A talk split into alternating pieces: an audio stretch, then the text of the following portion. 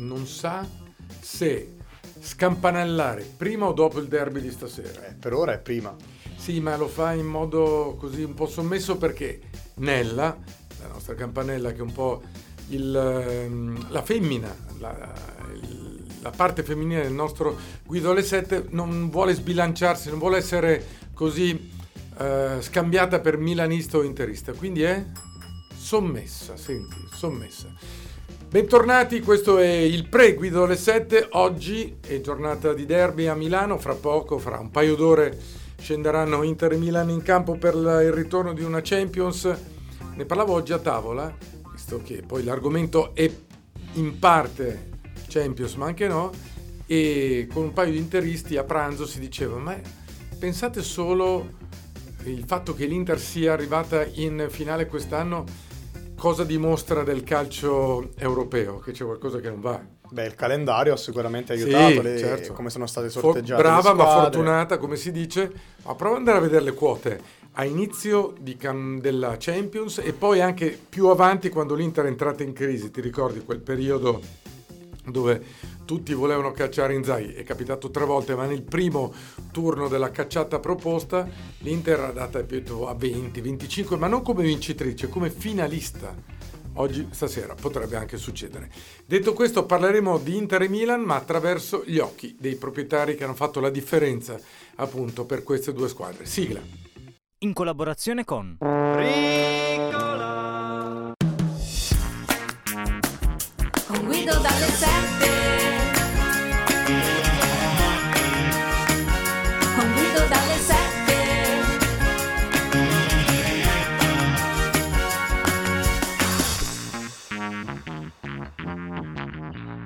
Benvenuti e bentornati amici, Guido Pagata con voi, c'è anche il mio amico Dionigi, c'è anche Marco con Ottavio, il quartetto è completo, il quartetto Cetra stavo per dire, il quartetto è completo. Allora, argomento derby di questa sera, però non fuggite voi che state appunto guidando verso casa per vedervi la partita, perché non fuggite? Perché stasera si gioca appunto Inter Milan, ma noi parliamo di Moratti e Berlusconi. Quindi ripercorriamo la strada attraverso le due proprietà che ha portato poi alle squadre di oggi.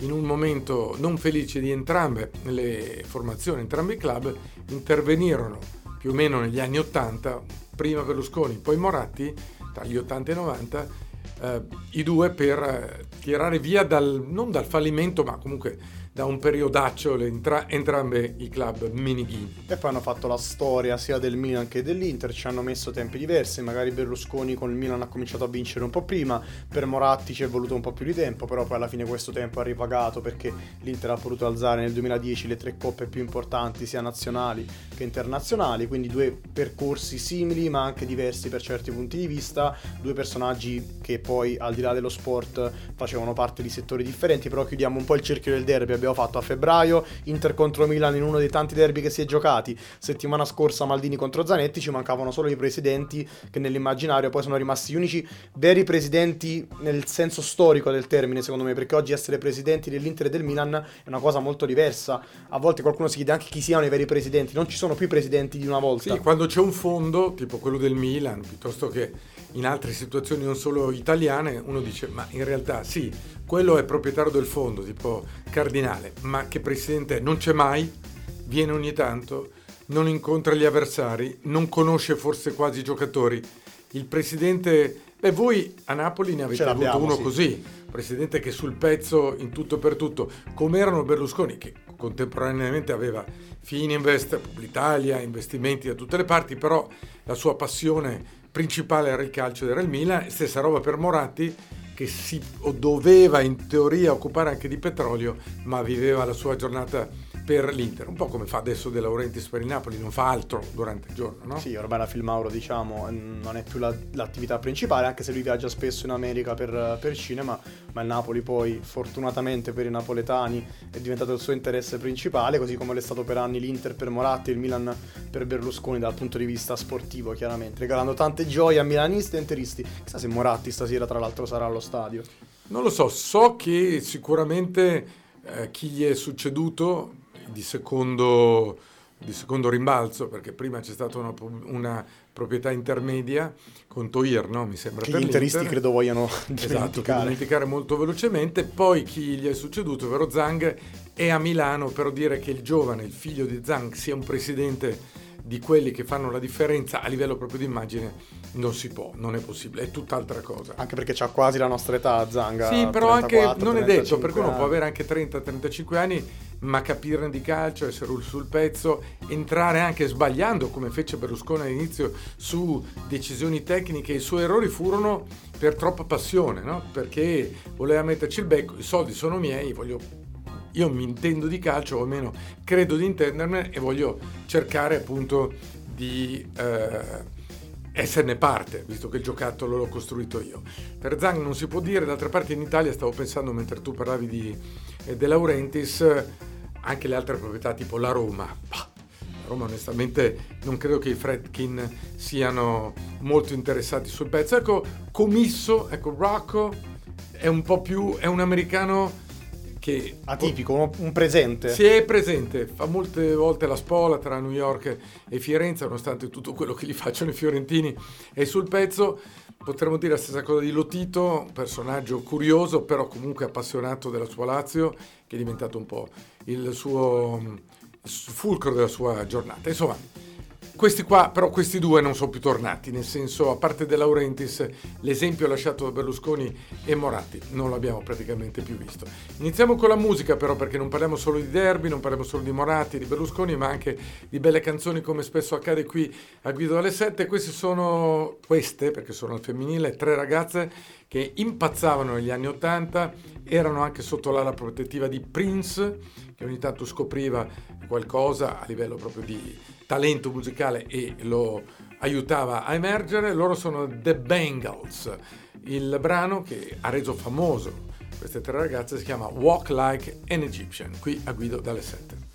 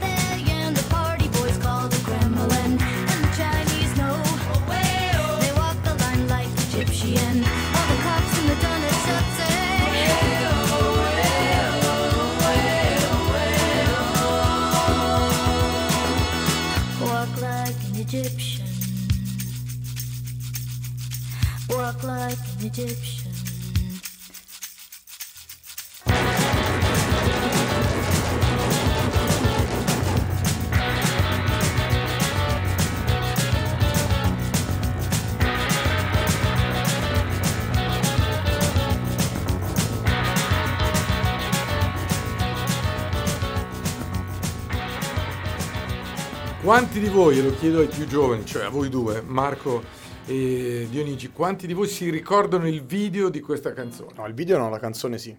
Il video è curioso perché, sai perché si chiama Walk Like an Egyptian? Cammineranno come i, come i graffiti egizi che sono bidimensionali, sono schiacciati e nel video loro vanno in giro per Los Angeles camminando praticamente come se fossero a due dimensioni e facendo proprio la gestualità. Intanto vedo che Marco subito per informarsi, purtroppo però eh, oggi internet è, è massacrato dalle pubblicità, eccolo qui, però qui sono su un palco, sto parlando di quello che stiamo vedendo e non è il video, eccolo, questo è il video loro vestite da egiziani, in realtà io ho detto tre, sono quattro, però la quarta non aveva grandissimo potere nel gruppo. Molto carine, molto belle, ci hanno fatto sognare, eccole qui, per le vie americane che danno anche il là per far eh, camminare come egiziani manager, camerieri, eh, anche Re Carlo e Diana in quel periodo. Molto Prince, tutto quello che era attorno appunto alle Bengals. Ma noi a questo punto parliamo di... Quante cose al mondo vuoi fare? Costruire, inventare,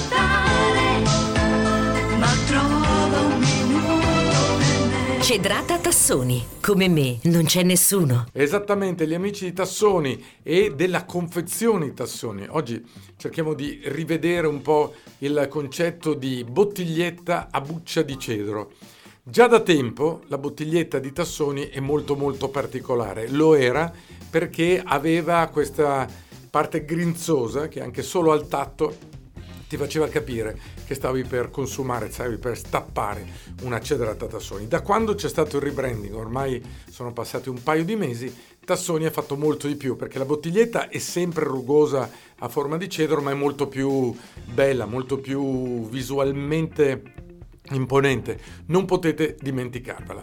La toccate, la gestite, la stappate, vi bevete la cedrata, fa anche un po' dispiacere buttarla nel vetro da riciclare perché è talmente bella perché? perché ricorda il cedro che viene da Diamante questa località in Calabria che tra ottobre e novembre è praticamente il posto dove vengono prodotti più cedri dove vengono coltivati meglio più cedri che poi prendono la via di Salò quindi della Nord Italia per venire utilizzati nella produzione della cedrata Tassoni detto questo salutiamo gli amici di Tassoni che come sempre a livello di qualità del prodotto ma anche della diciamo, confezione dello stesso sono sempre al primo posto. Grazie a Tassoni e noi iniziamo il nostro viaggio partendo da Angelo Moratti. Massimo Moratti. Massimo, è vero, Angelo è papà. Angelo è papà, È il figlio. È il figlio È- Massimo è il Moratti. figlio, figlio di Angelino, e tra l'altro il nipote, scusi, non figlio, Angelino di Massimo Moratti è il nipote, mentre Massimo è il figlio di Angelo che era stato il presidente il proprietario dell'Inter negli anni 50 e 60. Eh sì, perché Moratti poi era una delle famiglie più facoltose della città di Milano, tra l'altro lui ha ereditato Massimo Moratti dal padre Angelo La Saras, che era un gruppo che opera nella raffinazione del petrolio, ma lui in realtà dopo aver studiato alla LUIS Scienze Politiche decide di dedicarsi allo sport, un po' come aveva fatto il papà, in particolare al calcio, però lui non arriva subito all'Inter, prima riveste alcuni ruoli in ambito olimpico e federale, tant'è vero che diventa prima delegato regionale del CONI per la Lombardia e poi presidente del settore tecnico FIGC, tra l'altro lui nel, nel 1991 è stato uno dei primi a istituire il corso per l'abilitazione a direttore sportivo che tuttora è presente in FIGC, poi il 18 febbraio 1995 acquista l'Inter che tra l'altro era già stata di proprietà del padre Angelo Moratti dal 1955 al 1968, i suoi primi anni all'Inter non sono propriamente facili perché lui mh, opera tantissimi sforzi sul mercato, anche economici, le soddisfazioni sportive però sono pressoché zero, tant'è vero che si ritiene che Moratti abbia dovuto provvedere personalmente eh, con circa 735 milioni di euro di capitale per ehm, risanare le casse dell'Inter.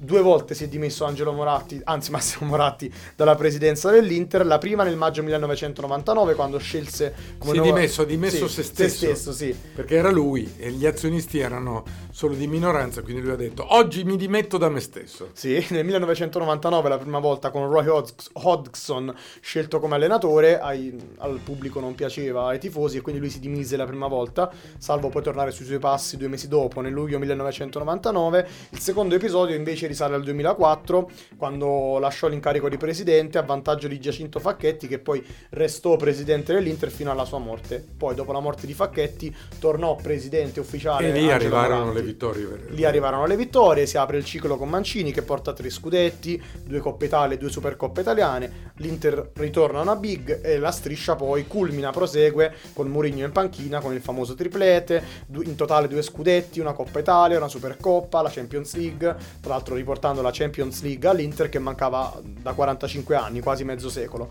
Poi abbiamo detto la trattativa che da Moratti ha portato a Toir il 15 ottobre 2013, tra l'altro presidente non particolarmente apprezzato perché quel periodo lì è coinciso anche col periodo di maggior difficoltà degli ultimi anni dell'Inter, tra l'altro Moratti fino a ottobre 2014 è stato ancora presidente dell'Inter, ha annunciato poi le dimissioni, però ha continuato ad essere azionista della società nerazzurra fino al giugno 2016, quando poi da Toir la proprietà è diventata cinese con Suning e in quel momento che- Moratti ha lasciato Tu l'Inter. pensa che meno di dieci anni fa Inter e Milan hanno rischiato realmente di sparire, Sì. di sparire a livello economico perché chi li aveva acquistate o chi aveva tentato comunque stava provandoci non solo per l'Inter, poi lo vedremo anche con Berlusconi per il Milan, era in realtà un bel bluff, era qualcuno che voleva solo esposizione mediatica per altri motivi, giocando appunto sul passato, sulla storicità di questi due club. Adesso arrivano i Mamas and Papas, questa è Monday Monday, qui a Guido dalle 7.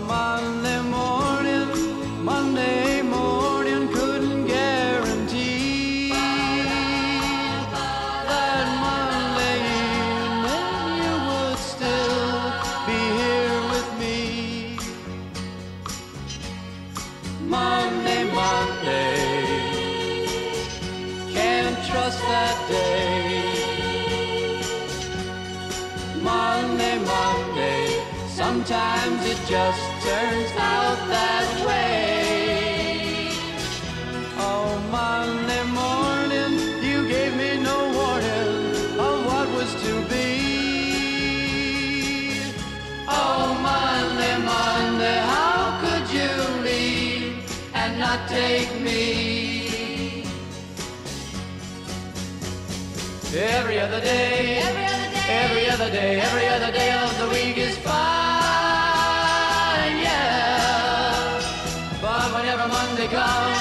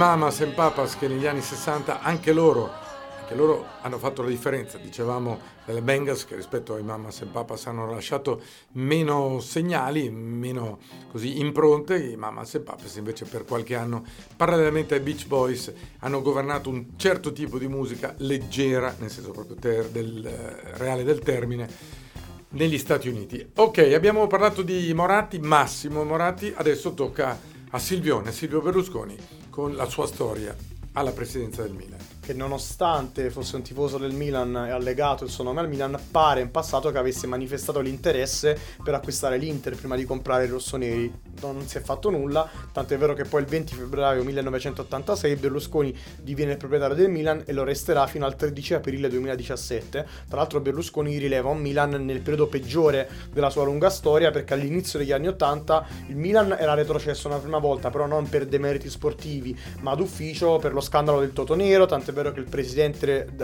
dell'epoca del Milan, Felice Colombo, fu anche radiato. Poi, dopo, aver- dopo essere stato retrocesso in Serie B, riuscì a salire subito in Serie A. Tuttavia, quell'anno, dopo un solo anno di permanenza nel massimo campionato, andò di nuovo in Serie B per la seconda volta nella sua storia. È incredibile. Questa volta per demeriti sportivi. Perdendo, credo, a Verona, forse? Milan Cavese può essere. Milan Quella in. Serie B, però era No, Milan Cavese. quello no, no, il ritorno in B il primo anno punito per appunto reati non sportivi, per eh, Il Toto Nero. il Toto Nero. L'anno dopo invece ritorna in Serie A e forse non vorrei dire una sciocchezza, eh, perde una partita che poi lo manda di nuovo in Serie B anche se poi torna, torna dentro, torna su praticamente subito, cosa già allora non facile, anche se poi le grandi tipo il Napoli, la Juventus, quando sono andate in Serie B per i vari motivi o sportivi o non, hanno dimostrato che con un po' di eh, sale in zucca ci si può arrivare, si può tornare. Eh, mentre cerchiamo quella che non mi ricordo più qual è stata la partita diciamo chiave per il Milan per retrocedere per il secondo anno consecutivo, andiamo invece a vedere che cosa è successo con Berlusconi. Cosa succede? Che poi al momento dell'altro salto dalla Serie B alla Serie A il Milan comunque è una gravissima crisi so- societaria, rischia il fallimento, arriva proprio Silvio Berlusconi a febbraio del 1986 che compensa tutto il deficit economico e dopo una stagione di assestamento che è anche normale comincia poi la gloriosa storia del Milan di Berlusconi. Primo anno importante 1987-88 quando il Milan punta su Arrigo Sacchi che all'epoca era giovanissimo, non era per niente conosciuto e acquista due giocatori qualsiasi come Marco Van Basten e Ruud Gullit che sarà pallone d'oro nel 1987 quell'anno lì il Milan non parte benissimo. Poi clamorosamente ahimè che sono tifoso napoletano il Napoli crolla a livello di risultati e a sorpresa il Milan riesce a vincere lo scudetto il primo dell'epoca Berlusconi. Successivamente comincia un triennio d'oro per i rossoneri con Van Basten, Gullit chi più ne ha più ne metta con Berlusconi presidente in cui arrivano due coppe dei campioni due supercoppe europee, due coppe intercontinentali, una supercoppa italiana, fino a una notte che è rimasta abbastanza famosa, cioè la notte di Marsiglia del marzo 1991, quando la striscia europea gloriosa del Milan si interrompe, perché durante una partita Marsiglia-Milan, ritorno dei quarti di finale di Coppa dei Campioni, si spegne una parte dei riflettori dello stadio, Adriano Galliani chiede alla squadra di ritirarsi, poi la squadra non torna in campo quando i riflettori tornano a funzionare, viene squalificata, perde 3-0 a tavolino e successivamente viene esclusa per un anno dalle coppe europee, però poi torneranno Perché altre Galliani finali. sosteneva che a Marsiglia l'avessero fatto apposta, Apposta. perché il Milan stava giocando in quella parte della partita un, uh, uno spezzone di gran calcio e quindi per fermarlo eh, i marsigliesi utilizzarono un sistema non propriamente etico. Poi il Milan comunque si è ripreso, adesso vedremo lo straordinario numero di trofei perché Berlusconi lo dice spesso di essere, il pres- di essere stato il presidente del club più vittorioso di tutti i tempi. È vero, però molti se lo dimenticano. Siamo riusciti a capire che partita era? In realtà era una vit- l'ultima partita era una vittoria, quindi Del Milan in Serie A. del Milan in Serie A, sì. Ok, allora non c'entra nulla. Forse la sconfitta di Verona è quando il Milan ha perso uno scudetto. Quindi La- quella è dell'86-87 con noi. La Fatal quando ha Verona. vinto il Napoli lo scudetto, il suo primo scudetto. perdendo Verona tipo 5-3, una roba del genere. Quello lì era un... era Quella un- è la Fatal Verona. Esattamente. Ok, la Fatal Verona è quello lì, non c'entra nulla con la retrocessione quindi del Milan per la seconda volta, poi il Milan torna in A, abbiamo detto con Berlusconi. Allora, in totale cosa sono? 29 trofei in 31 anni. Sì, quasi la media di un trofeo all'anno, che è una media altissima. In totale sono 8 scudetti, una Coppa Italia, 7 Supercoppe italiane, 5 Champions League, 2 Coppe intercontinentali, 5 Supercoppe UEFA, una Coppa del Mondo per club FIFA. Ci vuole Allora, anche di tutti questi numeri quello che fa più impressione io credo siano le 5 Champions.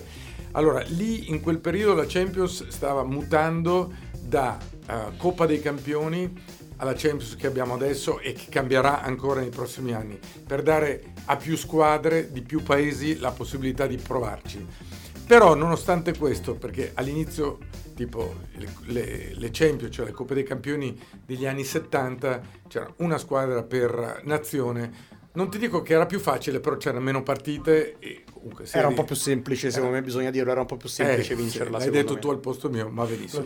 Poi con la modifica in Champions è cambiato tutto tre o quattro volte e vincerne cinque in un periodo poi che quanto erano? Dieci anni, una decina d'anni, è molto più difficile che vincere otto scudetti. Anche perché poi ci sono le due Champions lì veramente difficili, quelle degli anni 2000, con i derby con, eh, con l'Inter, nel mezzo l'altra finale di Istanbul. E poi la finale con la Juve. eh, la finale 2003, la- poi di quella di- con la Juve. di Atene con È Liverpool, tutto la è un percorso molto molto complicato, quindi quel Milan lì realmente era dominante in tutto e per tutto, vinceva qualsiasi cosa in qualsiasi momento. Bei ricordi per i rossoneri, ma in generale per lo sport italiano. Fra poco andremo con altre eh, notizie, curiosità sui due protagonisti della nostra puntata di quest'oggi. Prima però i Clash, questa è Should I Stay or Should I Go? A guida alle 7.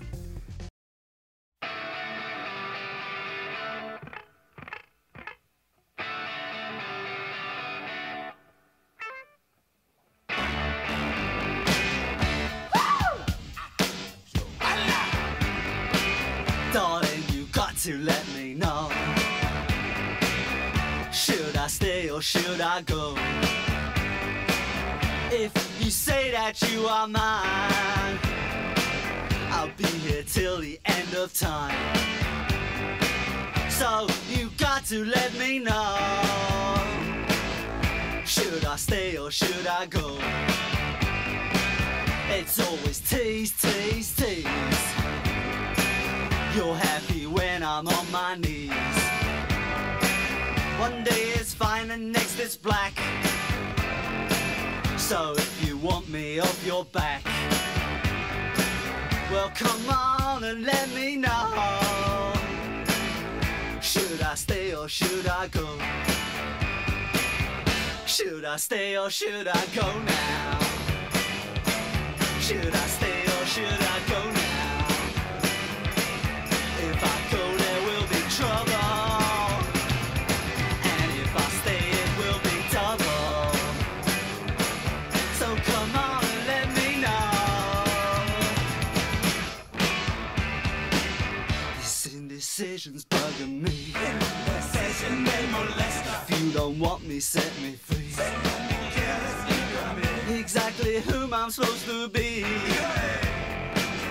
Don't you know which clothes even fit me? Come on and let me know. Should I cool it or should I blow?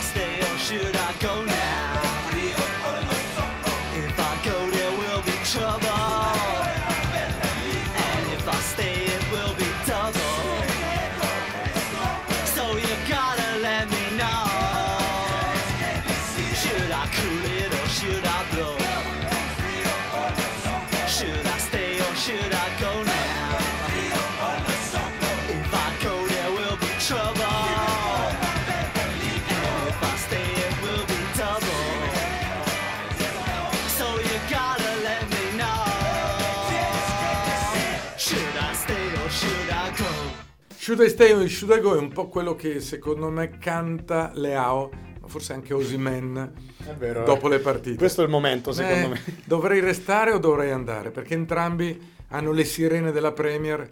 Credo Marco che ieri a domanda dove vorresti giocare in un futuro Leao abbia risposto in generale Premier, se non sbaglio. No, in realtà non è stata proprio così. Com'è? Ha detto qual è il campionato preferito. Cioè gliel'hanno comunque. proprio estorta. Sì, gli hanno detto qual è proprio il E campionato. lui ci è cascato.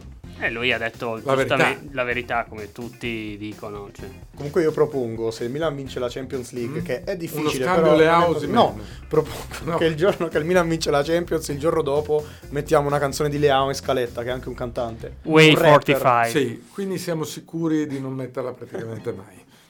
L'hai detto tu, vedremo, eh. vedremo. Le percentuali, eh, vedremo quando. Quest'anno, Eh, ragazzi, quest'anno. ricordatevi che come andrà stasera, benissimo, però a entrambe le squadre italiane è andata. Hanno fatto delle belle prestazioni perché hanno giocato delle belle partite, però i sorteggi, il calendario e tutto il resto ha aiutato. Il fattore me ci vuole in qualsiasi aspetto Chi vince il derby vita. vince la Champions. È scritto nelle Se stelle. va il Madrid in finale, no. Se andasse il City, sono sicuro. Sono sicuro, sono abbastanza convinto. Se ci va il Madrid per come è Carletto, per come sa giocare quel tipo di partita, è dura. Comunque, noi adesso dobbiamo dedicarci a. Esatto, tra l'altro salutiamo Mister Ricola che è in un mese sabbatico. Saluta Mister Ricola. Ciao Mister Ricola. Perfetto. Ci ascolta in un mese sabbatico, praticamente tornerà in una forma splendente, grazie anche a quello che sta facendo, ma grazie anche all'Ericola, perché me- nel mese di maggio bisogna prendere delle decisioni che sono quelle futuribili per giugno-luglio, ma soprattutto agosto. E per stare anche in forma e per stare bene con se stessi, cosa bisogna fare se non appunto eh, avere in tasca sempre un astuccio di ricola e avere le ricole in mente anche per quanto riguarda quando uno ha sete con le tisane, lo abbiamo raccontato. Insomma, il mondo ricola ti aiuta a proiettarti molto ma molto meglio nel futuro prossimo venturo, cioè praticamente nei mesi che stanno per arrivare, sperando che anche il tempo ci aiuti un attimo a capire che siamo verso l'estate. Abbiamo avuto troppo sole prima, adesso troppa pioggia, oggi è successo un altro disastro in Emilia e anche in Romagna soprattutto, vedevo le immagini poco prima di andare in onda, insomma, quello è un altro discorso. Però pensando al futuro con il sole negli occhi, pensiamo anche a Ricola, a tutto quello di bello che ci può portare. Così come lo sta pensando anche mister Ricola, che salutiamo, ricordiamo Ricola, la miscela originale delle 13 erbe alpine svizzere, che da sempre sa mettere d'accordo tutti, almeno sul problema del palato. Proseguiamo. Ciao Ricola, adesso un po' di curiosità, vai. Sì, parliamo anche dell'importanza che ha avuto Berlusconi per quanto riguarda il calcio in generale, i diritti televisivi, perché Berlusconi, oltre a es- essere il presidente del Milan, era anche il presidente di Fininvest, ricordiamo, la Mediaset e via dicendo, e tra il 1980 e il 1981 si è svolto un torneo che poi è scomparso, però qualcuno meno giovane ricorderà, cioè il Mondialito, che era un torneo di calcio ad inviti, una sorta di amichevole, diciamo, disputato in Uruguay tra il dicembre 1980 e il gennaio 1981 ed erano invitate tutte le squadre che fino al 1980 avevano vinto almeno una volta il mondiale. Questo torneo fu organizzato per celebrare il cinquantenario del primo mondiale che fu ospitato proprio dall'Uruguay e vinto anche dall'Uruguay e questo torneo rappresentò una doppia svolta epocale per quanto, epocale per quanto riguarda il calcio in Italia perché per la prima volta lo sport fu trasmesso su una rete privata che era appunto Canale 5 Mediaset di Berlusconi e soprattutto perché in questo modo venne spezzato il monopolio della RAI per quanto riguardava i diritti sportivi, i diritti della trasmissione sportiva, facendo nascere anche un'altra questione, cioè il mercato appunto della trasmissione dei diritti No, sportivi c'era poi l'altra questione, era la diretta. e anche la diretta. perché non poteva Fininvest trasmettere in diretta, quindi il mondialito quell'anno lì si vide in diretta in Lombardia, perché il, eh, era come una specie di syndication Fininvest e quindi si poteva vederla in una sola regione in diretta e nelle altre in differita, con il satellite che non esisteva ancora e quindi con un signore che prendeva queste bobine e le portava proprio fisicamente nelle varie regioni d'Italia. Tipo a Napoli c'era l'aereo privato che di notte partiva con il cosiddetto pizzone, cioè tutto quello che andava in onda quando la settimana dopo lo stesso giorno. Tranne che per eventi come questo dove andava il giorno dopo. Quindi pensa il casino, la difficoltà per eh, incastrare tutto questo, nonostante queste leggi che era- chiaramente erano Rai-centriche, perché erano state fatte per proteggere la Rai dall'attacco dei privati che qualcuno dei politici allora aveva così previsto guardando quello che era successo in America, ma soprattutto stava succedendo in Inghilterra, nonostante tutto questo, resistenza da parte di Fininvest e di Berlusconi, mondialito in onda, grandi utili per Publitalia che, che vendette per la prima volta i diritti sportivi, o meglio la pubblicità dei diritti e di quello che mandava in onda, e da lì è cambiato veramente il mondo. Pare che fosse totalizzato un miliardo di lire di utili secondo i dati di, di Fininvest. Tra l'altro il successo fu pazzesco anche in termini di spettatori, tant'è vero che Berlusconi poi ripropose un mondialito per club in cui potevano partecipare soltanto i club che avevano vinto la Coppa Intercontinentale, mondialito per club che si è svolto per tre anni, ha avuto anche in questo caso successo, però poi Berlusconi è stato un visionario anche perché fu uno dei primi a inizio anni 80 ad acquisire diritti televisivi per quanto riguarda gli sport americani che fino a quel momento non erano molto conosciuti, quindi diritti NBA, NFL in primis, da questo punto di vista è stato un visionario, poi ci ha anche provato con le polisportive Berlusconi, questo non ha avuto tantissimo successo, all'estero ce ne sono molti in realtà, per esempio il Real Madrid, il Barcellona, il Milan, a un certo punto con Berlusconi è stata una polisportiva, per esempio aveva la, la società di pallavolo, di hockey, baseball, rugby, tutto quanto sciolto poi quando Berlusconi divenne presidente nel 1994. Sì, lì eh, fu una mossa, tranne il basket, la polisportiva vuole ricreare perché Berlusconi è sempre stato un ammiratore del Barcellona e del Real con le varie squadre di vari sport, vuole ricreare quel tipo di impronta. Esagerò per certi versi perché il- l'hockey su ghiaccio ovviamente il Barcellona e il Real non ce l'hanno, lui eh, fece una squadra pazzesca con Milano che addirittura ebbe dei professionisti rubati alla NHL una storia che non si può più ripetere, stessa roba per la pallavolo, stessa cosa per il baseball e per il rugby. Poi chiaramente per motivi anche economici, perché tutto questo costava e con il raggiunto obiettivo di essere eletto nel 94 tutto finì nel nulla. Però per qualche anno Milano ha avuto la sua polisportiva tranne il, il basket che non era contemplato. Questa è Celine Dion, siamo sempre qui a Guido dalle 7. For all those times you stood by me, for all the truth that you made me see, for all the joy you brought to my life, for all the wrong that you made right, for every dream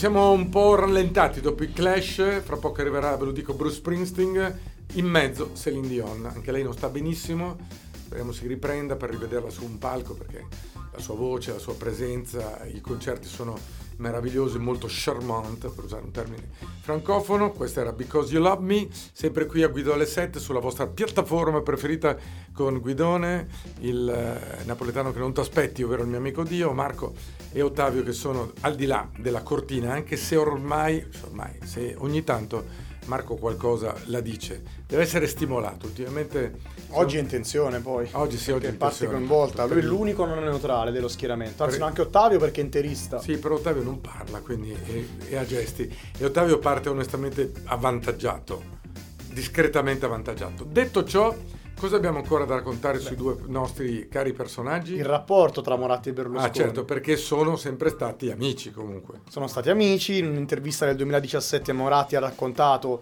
il suo rapporto con Berlusconi, per esempio ha detto che ovviamente la rivalità c'era inevitabilmente tra le due squadre di Milano, però a detta di Moratti è stato proprio Berlusconi a spingerlo a prendere l'Inter, ha avuto un esempio molto bello, il fatto che poi il Milan fosse così forte lo ha stimolato a creare anche lui una squadra forte per contendere appunto il, il potere sportivo nella città di Milano, però ha sempre detto che comunque tra i due c'era grande affetto, c'era simpatia e Berlusconi pare che consigliò a Moratti di non prendere l'Inter dicendo guarda io col Milano ho speso tantissimi soldi potrebbe essere un rischio. Forse chissà magari Berlusconi aveva paura che conoscendo, conoscendolo Moratti potesse rubargli qualche trofeo come in realtà poi è stato. Però poi lui ha riconosciuto Moratti i meriti di Berlusconi dal punto di vista sportivo che ha vinto tutto che è soltanto un esempio che ha cambiato il calcio perché con l'arrivo di Berlusconi la qualità del calcio e dei calciatori in Serie A è salito tantissimo e quindi anche il livello economico Vero, si è verissimo. alzato È salito anche però il costo del tutto, perché Sì. lui per prendere Gullit e all'inizio Van. Basten e poi Rijkaard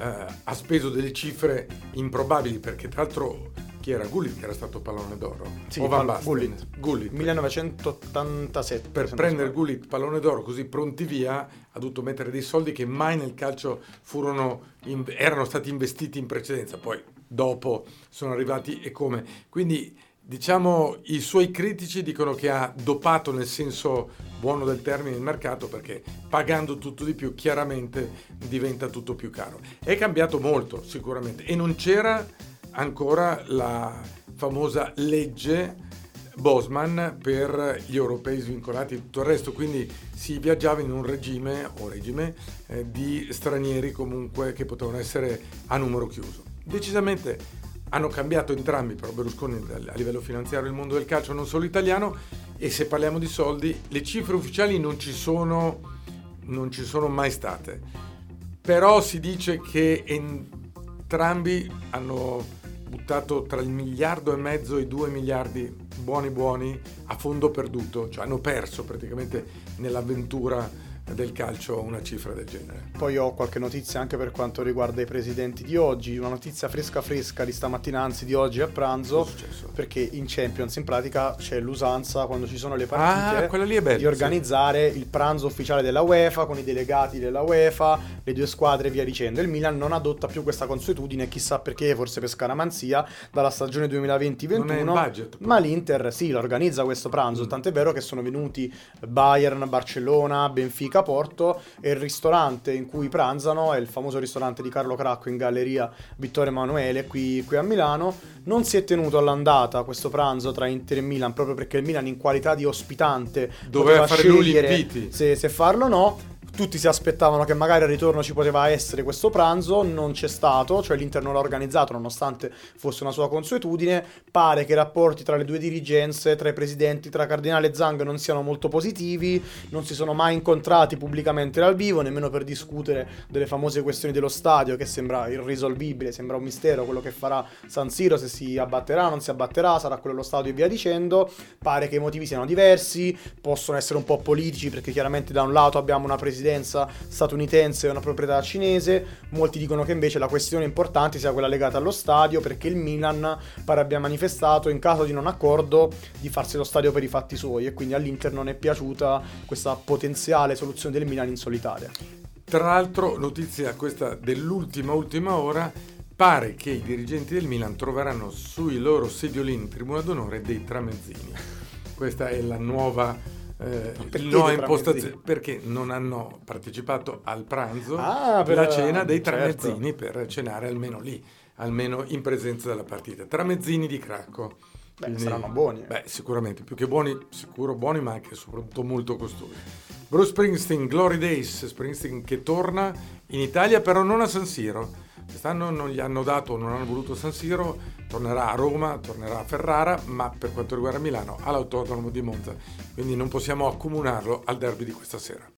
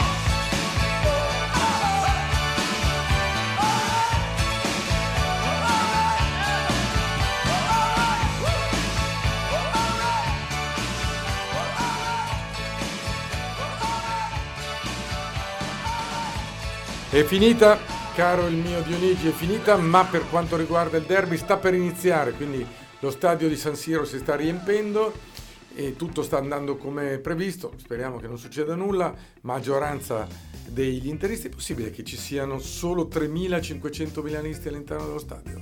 3500 nella curva In sud. curva. Per il resto no, come... In curva ci stanno solo 3.500, me l'ha detto uno a pranzo oggi. Un- un- uno della curva. Sembrano, però Sembrano dei- pochi. Sembrano pochi, vero? Quindi, però in totale quanti saranno? Sui quant'è lo stadio? Saranno 78? 75, con- saranno 15 e 60, dai. Chissà È quanti andata- VIP ci saranno Eh? soprattutto, quanti VIP se No, saranno vabbè, i VIP, della- vabbè, però no, ma- massa critica.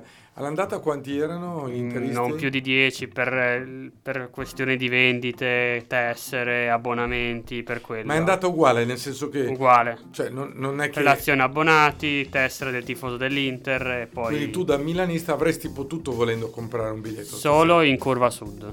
Ah, non Non, non c'è stata la vendita libera per eh, i, tif- i tifosi normali. Ah, vedi. Quindi nelle- nei, tri- nei posti normali non dovrebbero esserci tifosi milanesi. Ci sono perché poi chi lo prende lo rivende in- Eh, ad altri, quindi Il calcio allora- conosce mille vie. E allora per- perché hanno fatto sta regola qua, scusami? perché, perché mm, Se la puoi volevano- aggirare così... Sì, però in questo modo hanno guadagnato di più le società. Sì, tra l'altro mi sembra 11 milioni di euro. Tutti dicono, ah, nuovo record. Perché il record era stato poco, qualche mese fa. L'Inter aveva fatto 8 bilioni. Milan Tottenham Milan Tottenham, 8 10 milioni. milioni e qualcosa. 10. Adesso 11 milioni. E tutti dicono, ah, che bravi. Bravi, sì, benissimo. Però non è che lo stadio è cresciuto. Vuol dire che i biglietti costano di più. Sì, molto di più. Eh, quindi tutto bene, però aumentano i prezzi e anche questo è un piccolo segnale dell'inflazione, se vogliamo. Vai, L'esperto di, economia. sono io, figurati come siamo messi. Abbiamo chiuso, grazie a Dionigi, grazie a Marco Ottavio, da Guido Pagata, a domani con Guido dalle 7. In collaborazione con Ring